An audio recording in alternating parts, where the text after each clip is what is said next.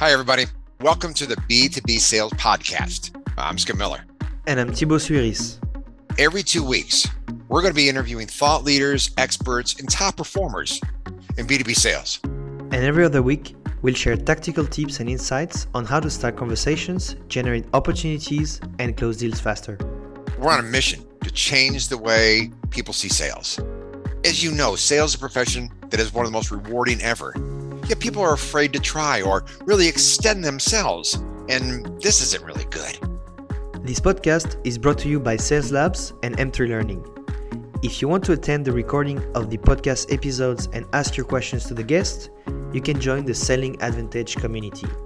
It's a $25 a month subscription where you get access to a community of B2B salespeople, exclusive events, and tactical resources to help you close bigger deals faster.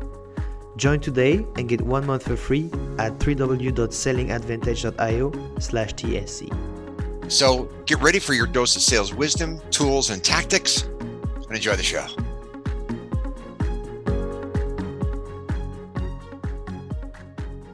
Hello and welcome to this new episode of the B2B Sales Podcast. Today I'm going to talk about three concepts you need to understand right now about GPT-4 and by extension ChatGPT. And if you keep these concepts in mind, you'll be able to use ChatGPT and GPT-4 to be more productive and to book more meetings. So here we go. First concept is that you have to be training the artificial intelligence. So AI and specifically uh, ChatGPT and basically uh, everything uh, developed by OpenAI is like your personal assistant. So if you don't train your assistant well, the output, the results you're going to get are going to be pretty weak. And so that's really the idea here is you have to show some examples to ChatGPT and GPT-4 on what something good looks like. So you can take an email subject line. So if you receive a really good email subject line, you can show it to ChatGPT and ask it to come up with some similar subject lines for maybe a different topic. That can be similar with cold emails you received.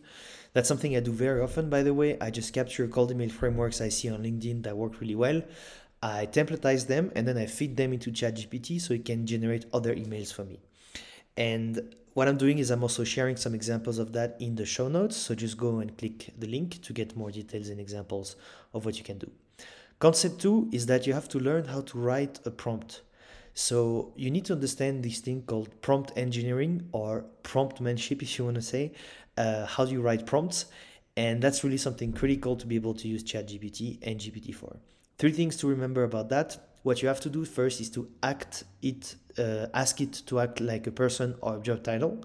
So something like act like the VP of sales of outreach and you know tell me your first uh, challenges for or your top three challenges for 2023 that can be one thing another thing to remember is that you have to feed it with some data to get a summary or key points I recently found a really good way to do that. When you go on LinkedIn, you can uh, download the resume of a person. So you go on the profile of a person, you click on more, and then you're able to save this profile as a PDF. And then you just copy everything that's in the PDF, feed it to ChatGPT, and ask it to come with some personalization elements. I'm going to do, a blog post about that uh, next week. Um, another concept you need to do is show it a good email, for example, templatize it and ask it to come with ideas. So it's really about showing it what is a great idea for you, uh, what is working well, templatizing it and asking it to come up with ideas. I also show some examples in the show notes, so make sure to check it out. Third concept is that you have to learn how to chat with the AI. So GPT-4 or ChatGPT will come up with ideas. Some are good, some are bad. And when ideas are bad, it's often because your ask or your prompt is too generic. Um, and don't expect it to spit out perfect email or ideas. What's happening very often is that you're going to ask it to come up with ideas. You're going to brainstorm. You're going to show it what works well. It's going to come up with some great ideas. Some are going to be not that great. And what you have to, to do is keep chatting with the AI. So you have to ask it to elaborate. For example, you're going to turn ideas into a checklist or help, help it clarify your thoughts.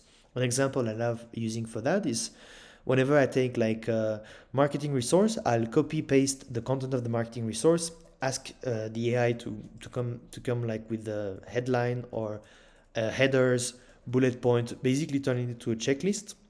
And that's really a good way there to communicate with the AI. I just feed it some interesting thoughts, ask it to come up with ideas, ask it to come up with clarification, develop other thoughts, And so that's really how you have to to uh, w- one thing you have to understand with this concept about ChatGPT.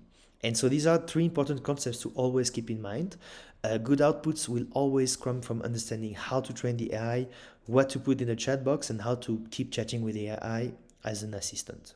I hope this helps and happy sailing.